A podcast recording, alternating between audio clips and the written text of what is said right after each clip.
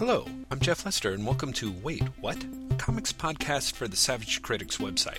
In the first of several installments, Graeme McMillan and I talk about the new Wednesday Comics hardcover, Howard Chaykin's Black Kiss, Brandon Graham's King City, and of course, Little Archie. We hope you enjoy it, and thanks for listening. Hey, Mr. McMillan, hello, how are you? I'm good. How are you? I am okay. Wow, that good. How are you? really honestly i am i am not i really shouldn't complain I, i'm fine i feel somewhat overworked but then of course you'll tell me what your schedule's actually like and, and i'll feel unbelievably asshole-ish for even saying it so I've I've already told you my schedule's like, so we've pa- we've skipped that. Hello, listeners. Jeff and I are complaining about our first world problems in life. indeed indeed um, although I, yeah actually i think i had a real whopper of a first world problem uh, that i couldn't quite bring myself to complain about on twitter i mean it was really something like completely lame like my keyboard shortcut no longer works for this program or something. You know something that's just really it'll screw up your day but you just feel like you can't even begin to start talking about it so, So I actually have to share a first world problem with you that might affect the podcast right now, oh okay. Which is that um, so we have someone working in our house right now, uh, building us a fireplace. I, I'm telling you, does that just sound ridiculous? Um, but they're right next to the router, so if I suddenly disappear, it's because he's done something terrible and knocked out our internet. Wow, I kind of like it. There's sort of a, a bomb on the ta- under the table, you know, sort of incipient cliffhanger to this recording. Then, you know, like you could just go at any, minute. point. I could just go, and you wouldn't know. Exactly, exactly. And you, Uh, you'll just keep talking. You'll be like, "I think Bendis' Avengers is actually," and I just won't be there. and in my head, I'll be thinking, "This is great. He really took that criticism from Kate to heart. He's really not going to jump in and uh, talk over me now. He's not going to say anything. I'm free. I'm free." Um, well, let me see here. We, uh, you know, I have to say one of the things that that sort of sucks is I didn't get a chance to really put together a list of topics. Um, Uh, well, can I start off by boasting? And I'm pretty sure that this is just going to like launch into something. Absolutely. You possibly saw me posting on Twitter earlier on, and it sounds like we should now be like, "Hey, listeners, if you're not following us on Twitter, you really should," because we both mentioned it. I got Wednesday Comics, the hardcover, today in the mail. Yeah, I saw that. Uh, I didn't seem as immediately It's filled with jealousy. Beautiful. Yeah.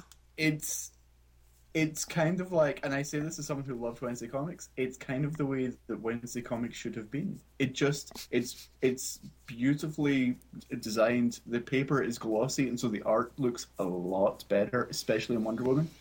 Um, and just seeing them, I mean, it looks like some. It looks like a collection of old comics, if that makes sense. Like it looks like the old Little Nemo collections or something. Hmm Um, and it's, it's just it's wonderful. It's so good. I am I am really genuinely surprised. That is great. Um, so you said the the Wonder Woman piece reproduces better, which Oh, really? is yes, great. yeah. Yes, I, you could actually read it because I think one of the problems in the, the serialization was that it sometimes printed so dark that uh, Mhm. it, it made it very difficult to read, Yeah. and it just it's it depending on your you know on your viewpoint, it might be the prettiest thing in the book now. Wow. Um, it's just because it's it's so well done, and you could kind of tell that in the serialization that you know there was a lot of work going into it. hmm But um, with this, with the better printing, it's just it, it's beautiful stuff. It's it's gorgeous. Um, and the other thing that I, the other strip that I think really gains from the collection in terms of art is Green Lantern. For some reason, I, I didn't think Green Lantern printed badly in the original, hmm but it just looks spectacular on this on the glossy paper. Um, other thing that's really good about it is the um, the two strips that were never seen before: the Plastic Man and the Creeper. The Yes. Creeper, the Creeper one's all right. It it's it reads pretty much like filler, but the Plastic Man one will honestly make you wish that Plastic Man had been in the had run a full strip for the, the entire series. It's just so good. It, it's Kyle Baker doing a broad comedy in terms of the writing, and Stephen DeStefano doing wonderful art. I mean, Wow.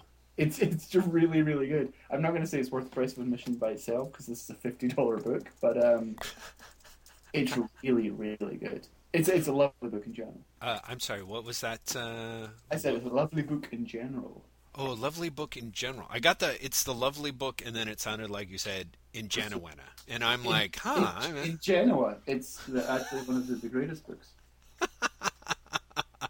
uh, so you said this thing is uh, retailing for uh, just a hair under fifty dollars, huh? It's forty nine ninety nine. Mm, boy. And uh, what? What? I'm totally out of touch on this. How how big is it? I'm sure it's oversized. Is it the size of this the unfolded I, Sunday comic I strips? said or- earlier on um, to the people in uh, at Techland that I thought it was roughly the size of the, the newspaper, and Douglas Wolk very quickly corrected and said that it's smaller. But it's it's definitely not. I mean, it's incredibly oversized. It's not smaller to the point where you're like, well, that's far too small. Right. Uh, the only thing I think you could arguably say that about is the Flash comics, hmm um, which I think really took full advantage of the size before. And Oh, now, yeah. now the lettering looks slightly small, but everything else looks looks uh, perfect. Huh, fabulous. So um, yeah, I, I I would completely recommend this. There's also a sketchbook section at the back uh, with everyone pitching in, which is really nice, including things from um, Karl Kerschl from the for the Flash thing that do not see print in the final. Like he's got the complete Flash science crossword, complete with clues, so you can Oh, fill it in if you wanted. Uh, That's got, delightful. you've got Rian Hughes logos. Uh, you have, I mean, the Ben Caldwell Wonder Woman just a page of sketches is really, really great. Paul Pope's Adam Strange sketches, Amanda Conner.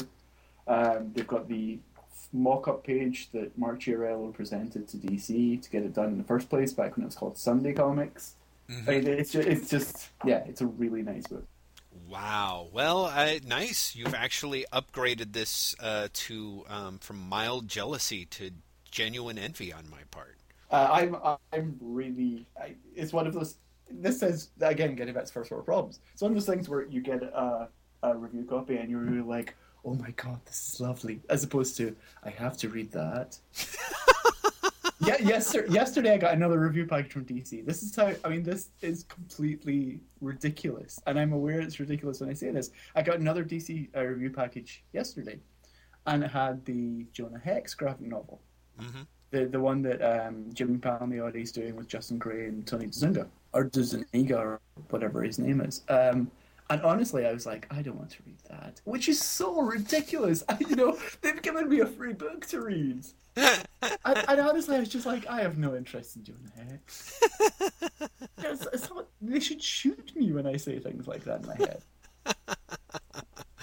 Well, I don't know. I mean, you know, on the one hand, sure, sure, you're getting books for free, but you don't always get to call the shots on what you want, and then you feel obligated to. And you know, some of the worst things that I've, I've, I, things that still haunt me in the dead of night are th- I've only asked for like three review copies in my entire life, and and actually, I think somebody else submitted one to me, and I've still to this day done reviews on none of them, and I, I just kind of feel like a creep for that, you know, because Well, if if you asked for one, why did you never get around to reviewing it? well, I, you know, what can I say? I, I kind of expected that I would have a different uh, take on it, or Oh, it's, it's true. When you get a review copy, Mhm. um, if you hate it, I always feel really bad. I always kind of not want to write about it if someone has given me a review copy and I hate it.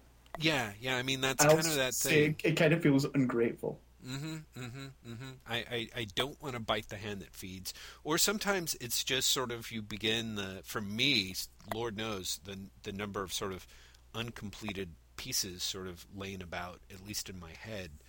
You know, are there's at least a half dozen of them, and some of them are those review copies. Like, and I just you know where it's it's also kind of you you think you've got an awesome. At least for me, it's like um, one of the things that I asked for a copy of was um, uh, Guido Crepax's The Story of O, which got repackaged in a very, very lovely little hardcover by NBM. Yeah, that was for review. it was, god damn you. That's Um, what that's what they call it.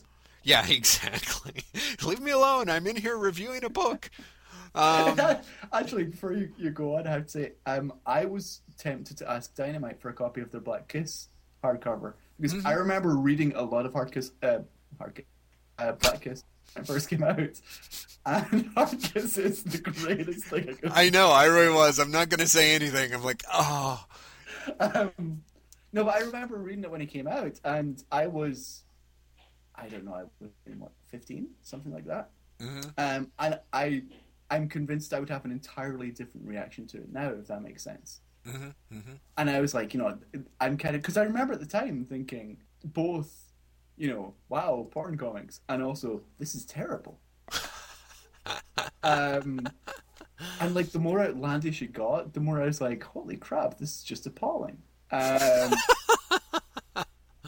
but you know what I mean? Like, have you read Black Kiss? Uh, you know, I did sort of. I mean, did you review it? Yeah, I probably reviewed it once or twice, if you know what I mean. But uh, but in terms of reading the whole thing, I actually thought uh, on on the flip side of it that that I thought that it was actually kind of. Um, uh, I, I thought it was actually a really good kind of porn comic in that, you know, all the there were obviously the sex there's first off there was the fact that the sex stuff really seemed to turn you know obviously turn Chaykin's crank in some scenes. And in other scenes it's clear that you know there's there's some truly truly outlandish reveals that that can you know obviously can only happen in that context. Yeah which is which is the part where i was just like oh come on. I mean i mean do you think we should do it do you think we should reveal it here no. on this podcast? Wait, wait. Yeah, that what that's what Like, like, like, do you do you think people are listening to this and they might want to go and read it if, if we go into detail about it? Uh, yeah, you know, we might as well because honestly, I do feel that there's kind of that feeling of like, um, one, it'll be a hilarious contrast with our sun, your Sunday comics uh, review, um, and, and also there's also to me, I think the idea of like, Lord knows, I really do feel that those were not hard comics to get a hold of. You know what I mean? Um, like even before this hardcover came about, I, I can't. Oh no, I, I'm, fairly. I've nothing else. I think it was reissued like relatively recently, as in last five years. Someone put it out again. Yeah, I'm, I, I'm I, don't, sure I don't think the Dynamite edition is, is like you know bringing this thing that's been out of print for decades back into print.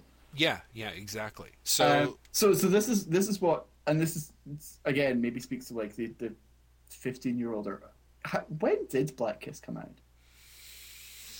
Uh, well, I could jump over and look on the old uh, Google phones, but I'm I'm almost willing to bet that it was. I'm gonna say it's like I thought it was like '89. I... I... was actually gonna say '89 as well. So let's... okay, so let, let's say it's probably somewhere around that, which would make sense because I remember being like 14 or 15 when I read it. um, but this this is this is the point where like things got ridiculous. It wasn't the hermaphrodite thing; it was the vampire thing. I felt the same way. Like that's really funny because I was like the hermaphrodite thing. I I remember as far as it, particularly in in that sex scene reveal. I thought that that I remember just kind of laughing because I thought that it was it's kind, of, it's kind of comedic and it's also kind of not. I don't know if it's making fun of the porn because like I, for all I know, like that's the way that hermaphrodite porn always goes. Um, but but like it, I don't know. It's kind of like you know this almost becomes something that's been self-parodic and therefore you know funny and and and, and fun. But like mm-hmm. the part about oh and by the way this cult is also vampires and they're va- i was just like oh really? Seriously? They can't just be like random perverts. They've, they've got to be vampires? I, I really that was the point where i was just like i'm not interested anymore yeah, no, I, I, I kind of I kind of felt the same way, which is which is funny because Lord knows uh, I I would have to say that the vast majority of people read much more vampire porn than hermaphrodite porn. Uh, Black Kiss came out in 1988. 88, yes, indeed. So you we were we were quite close, and, um, and according according to um, Comic Book Database, it was last issued in 1993, which I'm sure is wrong. That is completely wrong. I'm I'm almost going to go out on a limb and, and say that that's in fact. Let's cheat and see if we can find a copy issued on Amazon. I'd like to point out uh, when Matthew Craig said the other day that he could hear one of us typing. It must have been you because when you just said that, all I could hear is tick tick tick tick tick tick tick. Yeah, no, it's very true. I, uh, I I do have a tendency to. Um, I, I think we can hear us, and and it was kind of funny. I was sort of like, I don't know if I should feel completely creeped out that you can hear that or not. I think it's okay. I mean, it's not like he could hear what you're typing. It's not like you're typing an email or something. Like, okay, that would take some really good hearing. He's like, G R A E. Oh, he's he's writing a note to Graeme. He's I hate my listeners. Wow, that that jerk. Yeah. Um, and of course, obviously, I love my listeners. So, um, you know, I son of a bitch. I think they're right. I'm looking on here. I cannot find. I could have sworn it came out like five or six years ago again. Maybe. I mean, who knows? Right. Maybe it's one of these things that Amazon's taken it away because it was porn. You know. Yeah. Um, yeah. But no, I, I, I, it was, I, it really was the vampire thing. And mm-hmm. here, here's the funny thing: like, I have not read. I would say that I've not read my fair share of porn comics. Mm-hmm. I mean, it. it uh, I think it's Black Kiss and Gilbert Hernandez is like it. Is the extent of my my oh, not, reading. Not Birdland. No, no, no. Some something else. I can't oh, remember okay. what it was. Um, mm-hmm. Which you know is it therefore probably don't count as porn comics. It probably counts as like Gilbert Hernandez and his obsession with big breasts. Um, but like both of them were were uh, also I've read Lost Girls, mm-hmm. which right. is arguably the worst thing in the world. uh, no, but what I was going to say is like all of them had the effect of even Black Kiss when I was fifteen of um of not working as porn, if that makes sense. Mm-hmm. You know, not doing the thing you expect porn to do. And wow. maybe maybe this is just um me speaking to the fact that you know comics don't do it for me. Mm-hmm. But um, it kind of, I think that I, I think Black Kiss, where like Kiss worked for me as far as it worked for me is that it does seem almost parodic, and I think that's one of the few things that you can. I think that's one of the few things you can do with porn comics. I almost like make fun of porn. Uh, hmm. You know, it's it's kind of funny that, that you mentioned that uh, because I sort of remember, for me anyway, that that 1988. Tempted to say, did did Birdland and Eros Comics did all all that stuff got? I want to say I want to say that was like 91. I yeah, I almost want to say that it was later, but I'm not sure that it was. Uh, I'm looking. I'm looking. Uh, Birdland the comic. Wow, really, Wikipedia? You don't know what that is? Honestly, well, surely if you look up Gilbert Hernandez, you're going well, to yeah, get exactly, yeah, which is where I'm checking things out. Um, which just has a notable work section. All right, you know what? Just screw you guys. I just kick you in the slats here. Um, I, I, I kind of felt that that um, at least you know when when Fantagraphics started publishing Eros comics, there were a number of titles um, that really, really failed uh, as porn. Obviously, I mean, in the sense of, you know, if they weren't kind of badly written and ugly, they were sort of um, designed to make you, you know, to to get the sense that you, if you pick this up looking to to get aroused, you were a hateful person and should be mocked. You know, um, which translates incredibly well to Fantagraphics' other products at times. yeah, I think so. I think so. Which which Fun, um... Self-loathing publisher. yeah. I, I, can I can tell you, having looked up comic book database, that um, Birdland came out in 1990. Wow. Okay. I can also tell you, and this is this, I can't believe this is true. Um, Birdland came out in 1990. It then was mm-hmm. reissued in 1992 and mm-hmm. then 1994. However, it also tells me that in Little Archie in Animal Land in 1957, there was a story called, I shit you not, Boobs in Birdland.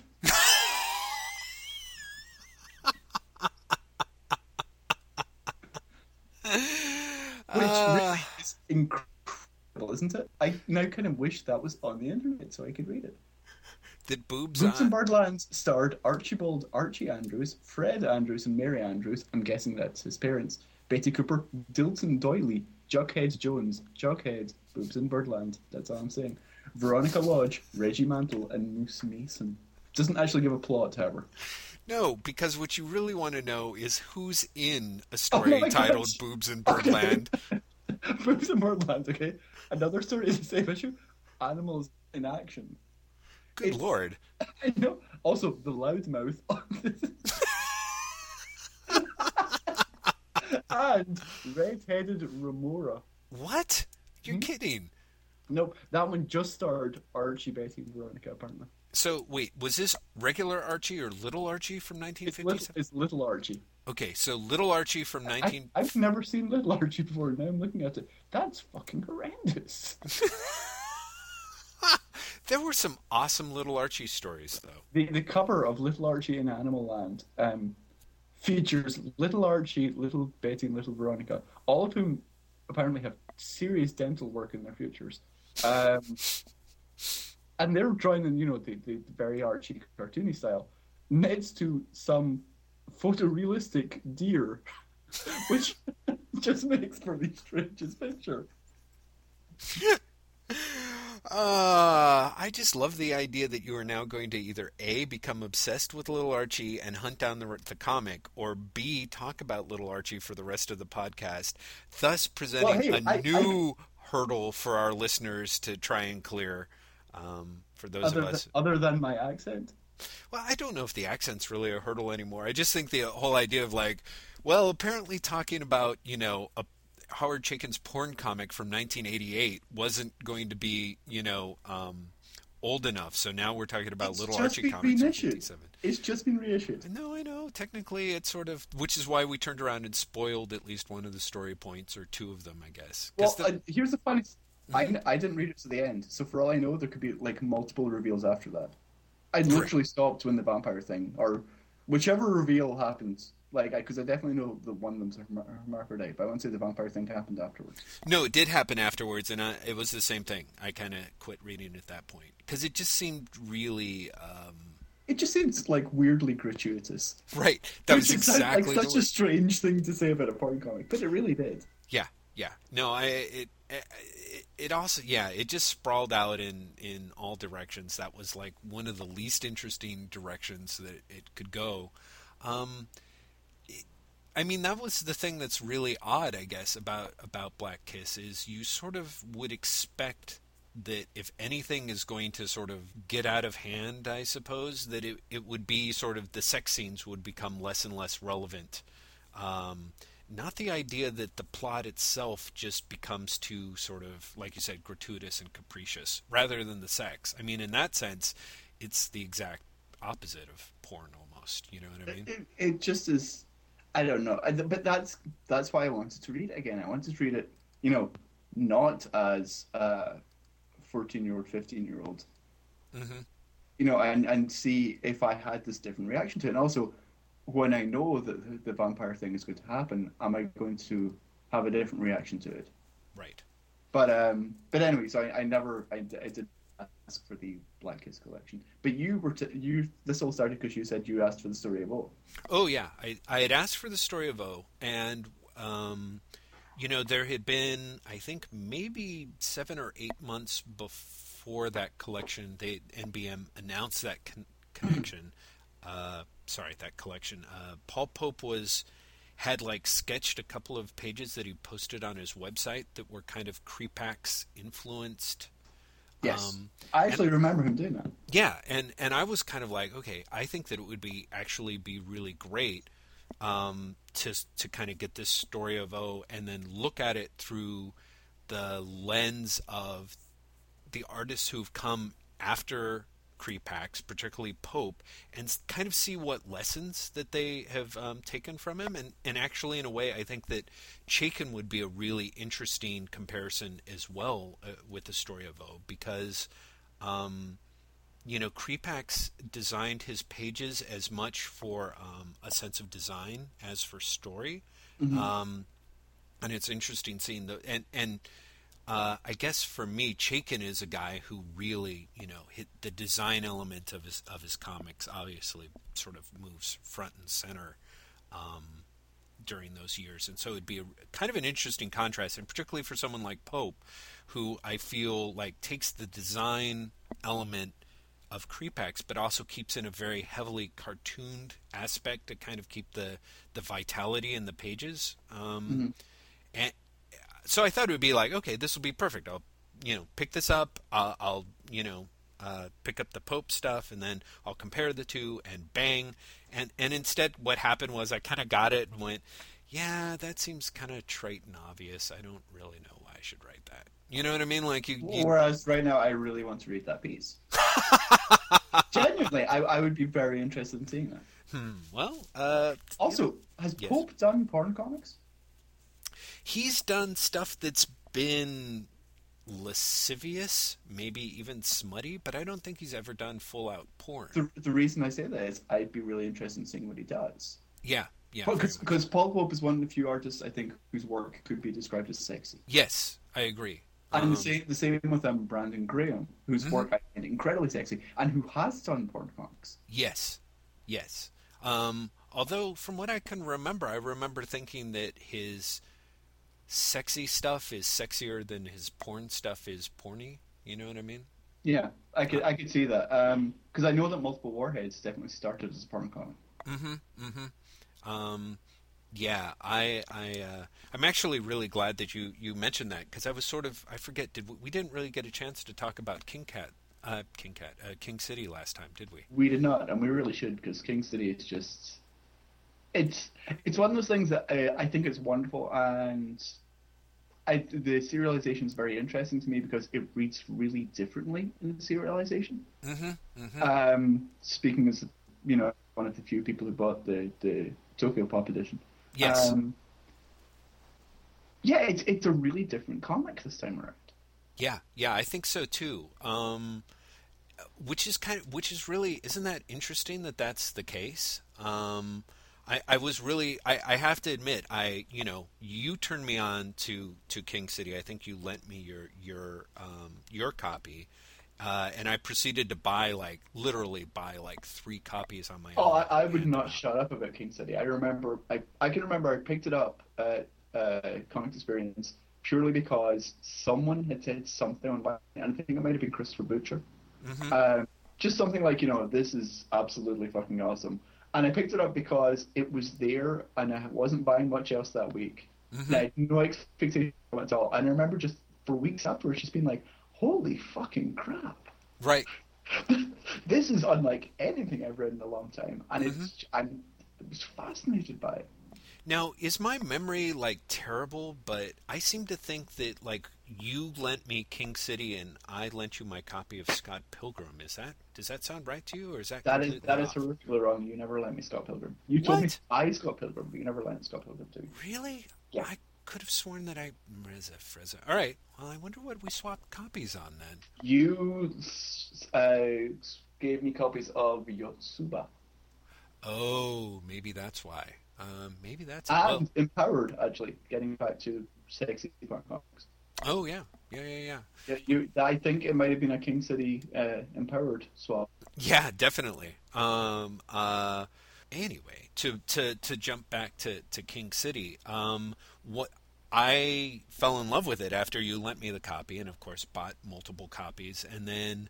Um, I have to say, I bought issues of the Image comic um, pretty much just to support it. I kind of figured that I wouldn't actually get around to, to reading the, the individual issues until he Which got to his new material. I did exactly the same thing. Mm-hmm. Mm-hmm. And at some point, I started sort of, I don't know, maybe flipping through it or reading it, uh, and I really ended up loving kind of the the sort of um, mini anthology feel to it almost uh, because it you know as the as the issues progress, you know, he Marian Churchland pops up doing you know backups or doing uh, doing the covers.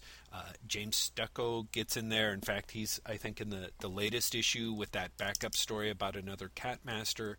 Yes. Um, so there's you know there's just a few extra pages, and then of course Brandon's like doing new work inside the covers or his own backup stories. And also, he's slightly changing the lead story. Yes. I, have you compared, or is that am I the only one who's completely anal and has compared them? No, no. I have to admit, I, I got the sense that it was different, but but and I did not. Really, it's them. minor things. He's changed the lettering, but not the text in some places. uh, no, it's really really small, and it actually has impact. Interesting. Uh, also has impact where he does things like um, runs the uh, not the credits, like all the copyright material Mhm. on story pages, which he does in at least a couple of issues. Right. um, because it just it changes the visual flow of the page. I mean, he's he's very big, especially when he's setting the scene on a lot of negative space. hmm And so when he's putting like the copyright box in there, it almost makes it feel more claustrophobic, which impacts how you read the rest of the issue. hmm hmm But he's he, I don't want to say he's a pure comics theorist because he's not. But he seems to understand the comics form on a level that a lot of people don't. And I think some of that when he edits or when he changes things, um, really impacts the story. And I don't know how much of that is intentional, how much is just he's like, well, I've got this to put in and only have X number of pages.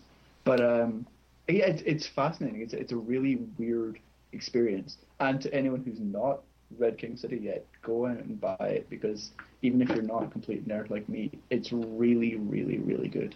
Oh yeah, it's extraordinary stuff. I'll totally second that. And I mean, you know, as I think I, I babbled about this, most recent issue was like two ninety nine and had like thirty two pages of material. You know, or maybe closer to thirty five. And as somebody pointed out, it's all great material too, which is uh, Yeah, it, it's he's just it's one of these. It's a title I wish would just continue past issue twelve, and it's not, and I understand that it's not. But Mhm. you know, he finished. I mean, he said something like he finished King City, the stuff that we're reading now. Mhm. You know, a couple of years ago, and so I just I'm curious as hell as to what he's doing now.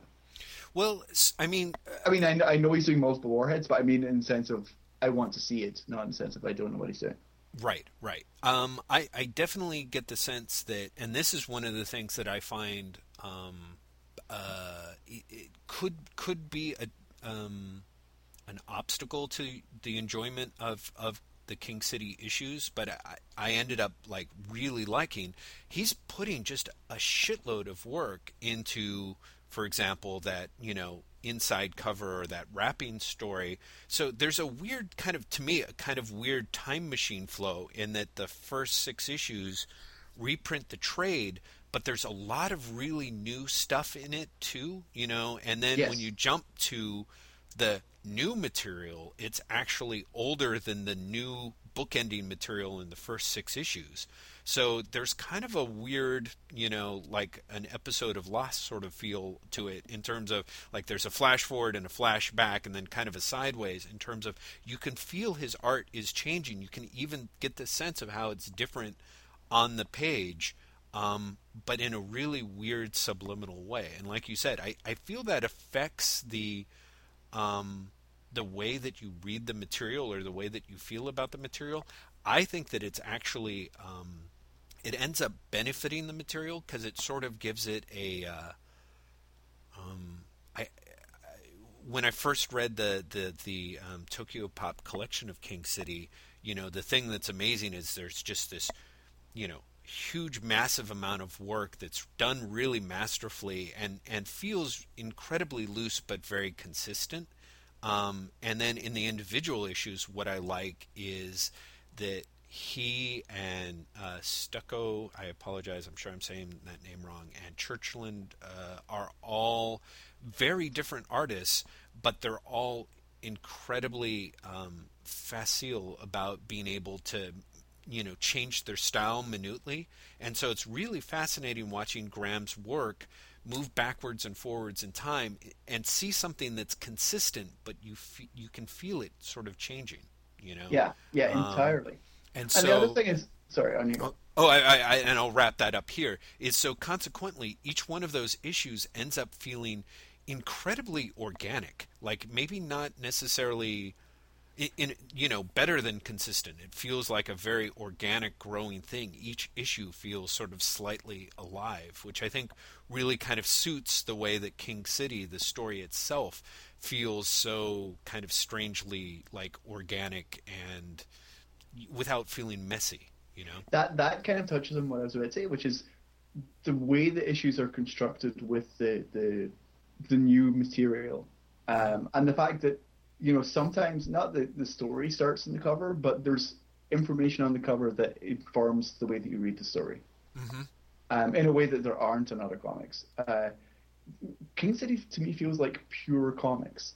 Feels like the work of people who literally understand comics on an instinctive level, and even though they do think about this, don't have to think about it. Mm-hmm. It, it, it just it works as comics Mm-hmm. um, in a way that I can't think of anything else out there right now does. I can't think of any other comic out there that feels the way feels as natural and organic to use your word as King City. Yeah.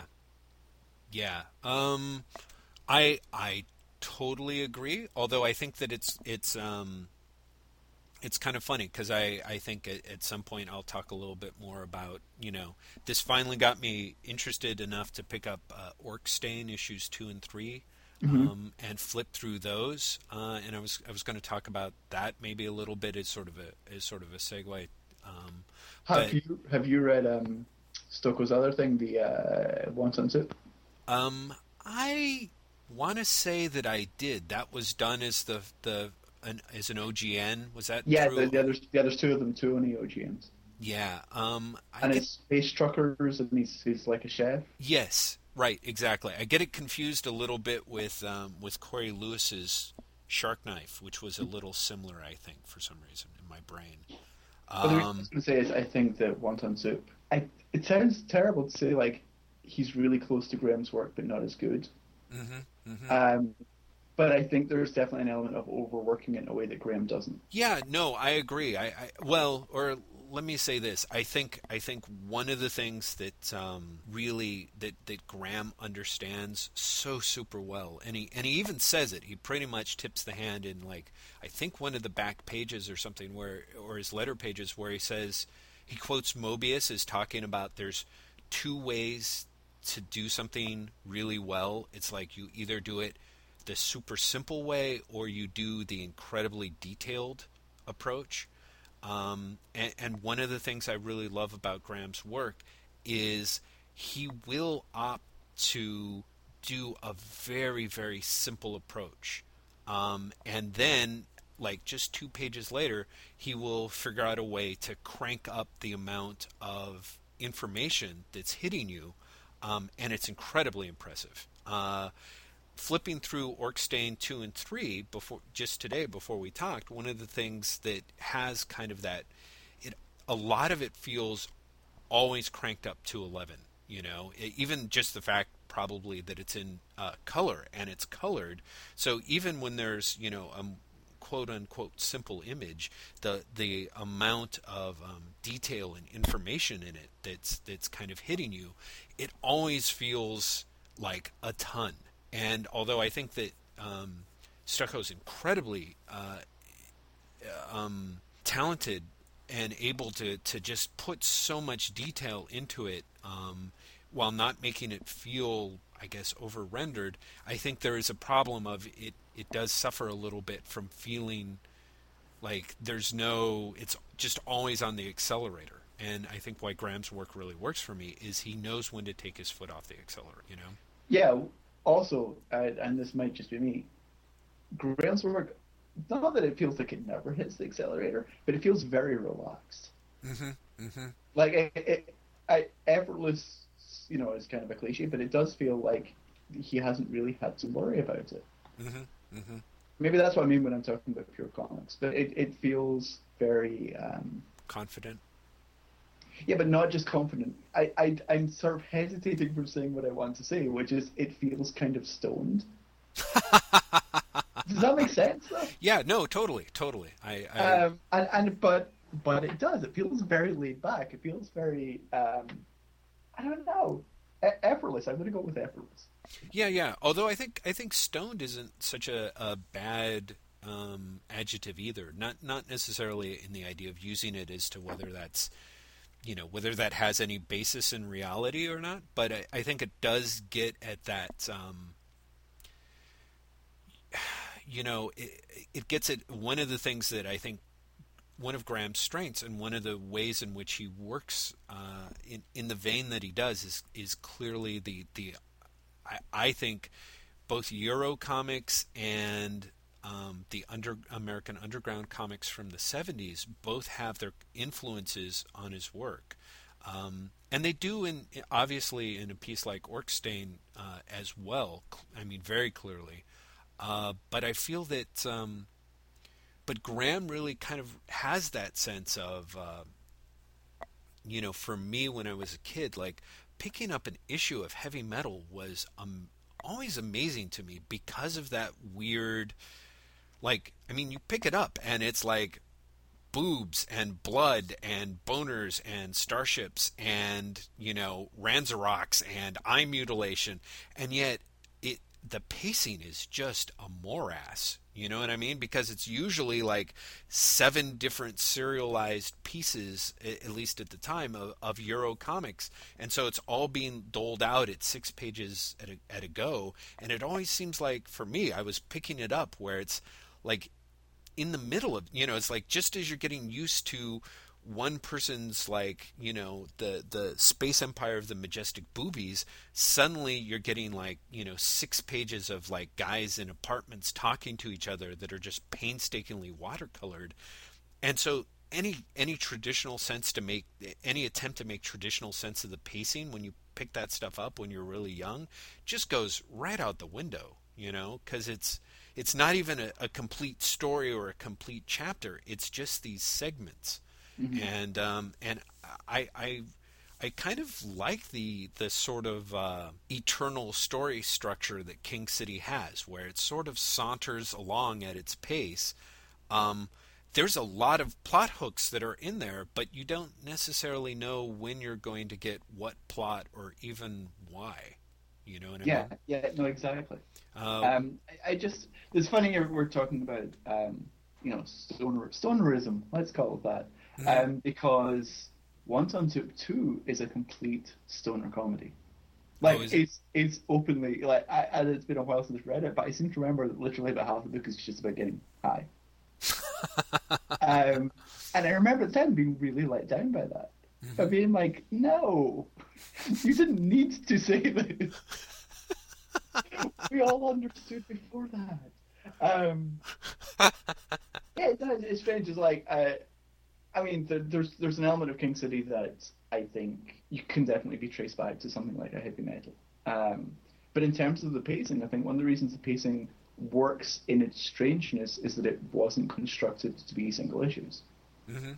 Do you know what I mean? Like, I think the fact that you really are just getting, you know, chapter seven and eight of a 16 part story mm-hmm. that he built as one book um, really affects pacing because he could he could pace it more uh, deliberately in in the Tokyo Pop ver- Tokyo Pop version, and then by the time he gets to the image version, you know you're just getting getting segments, but it works because of that. I think I think it works because sometimes there's not an event in quotation marks.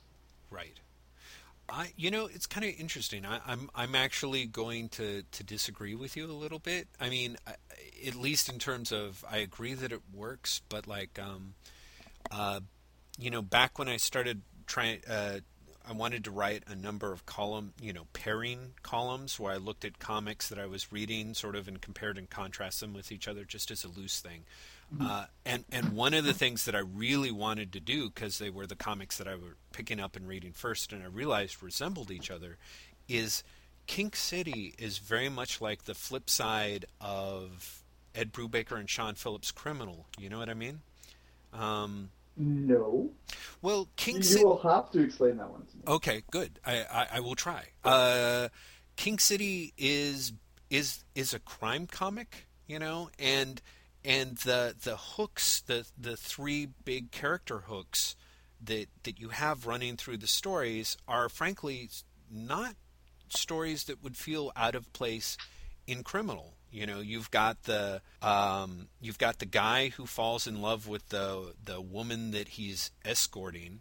Uh, you've got the um, master thief who's kind of still broken up about his ex girlfriend while um, being sort of manipulated by this mysterious new woman in his life. Uh, and then you've got like the the war veteran who is kind of haunted by the memories of what he did in the war and his kind of skeevy connections to this drug underworld that he can't kind of escape. Mhm. You know, I mean, I think when you put him like that, you I can totally see. Well, yeah, I said when you said that, I could totally see what you're saying, and I also had this reaction, and this is going to sound horrible, of thinking, "Thank God, none of these stories are like criminal." Do you know what I mean? Like, I can imagine Ed and Sean doing it, Mhm. And I don't say like it would just be another criminal story, but what makes King City work for me is that it's not told in that way. Exactly, and that that's kind of my point. Is is that these are real fundamentals. Like when you strip them away, these are fundamental story hooks. You can see how Brubaker and Phillips would do it. And like you said, there's kind of that feeling of like, oh, it would just be a criminal story. And I mean, that's what it means is that's something that would be really interesting and I think and enjoyable on its own. But what's awesome is to me it underscores everything that King City, I guess, is not. You know what I mean? Like it has those hooks, but the thing that's amazing about it is the dive the digression away from those hooks. Like the the hooks are there to kind of keep you coming back or even to keep Graham on track as far as his storytelling goes.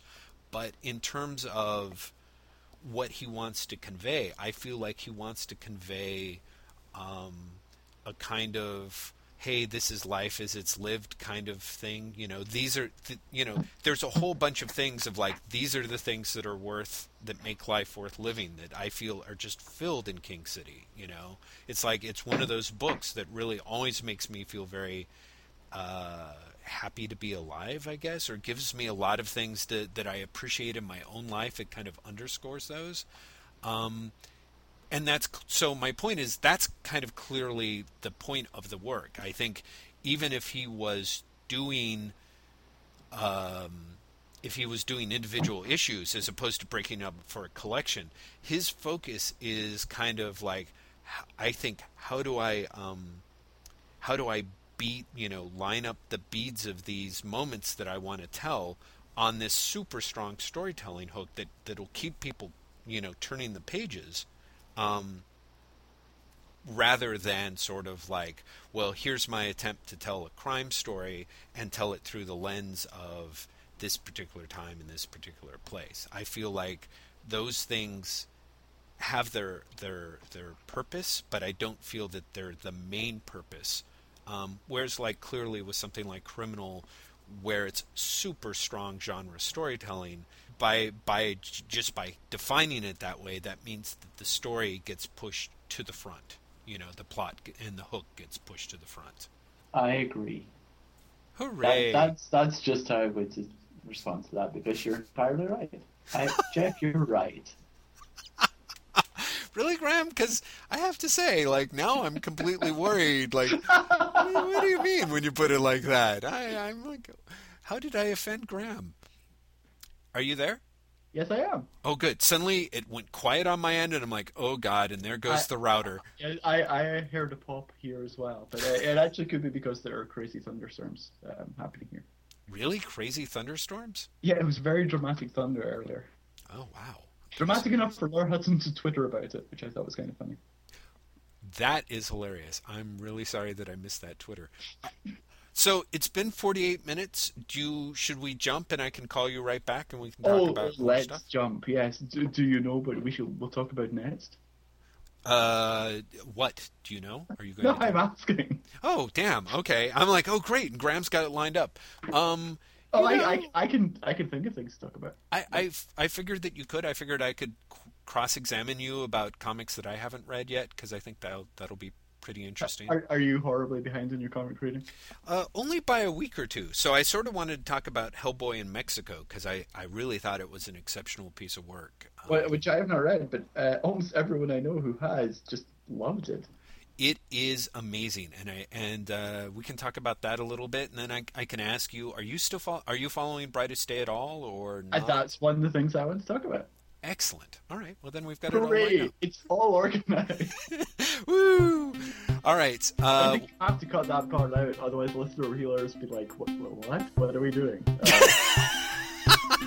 Uh, these people have no idea. Okay. exactly. We're winging it.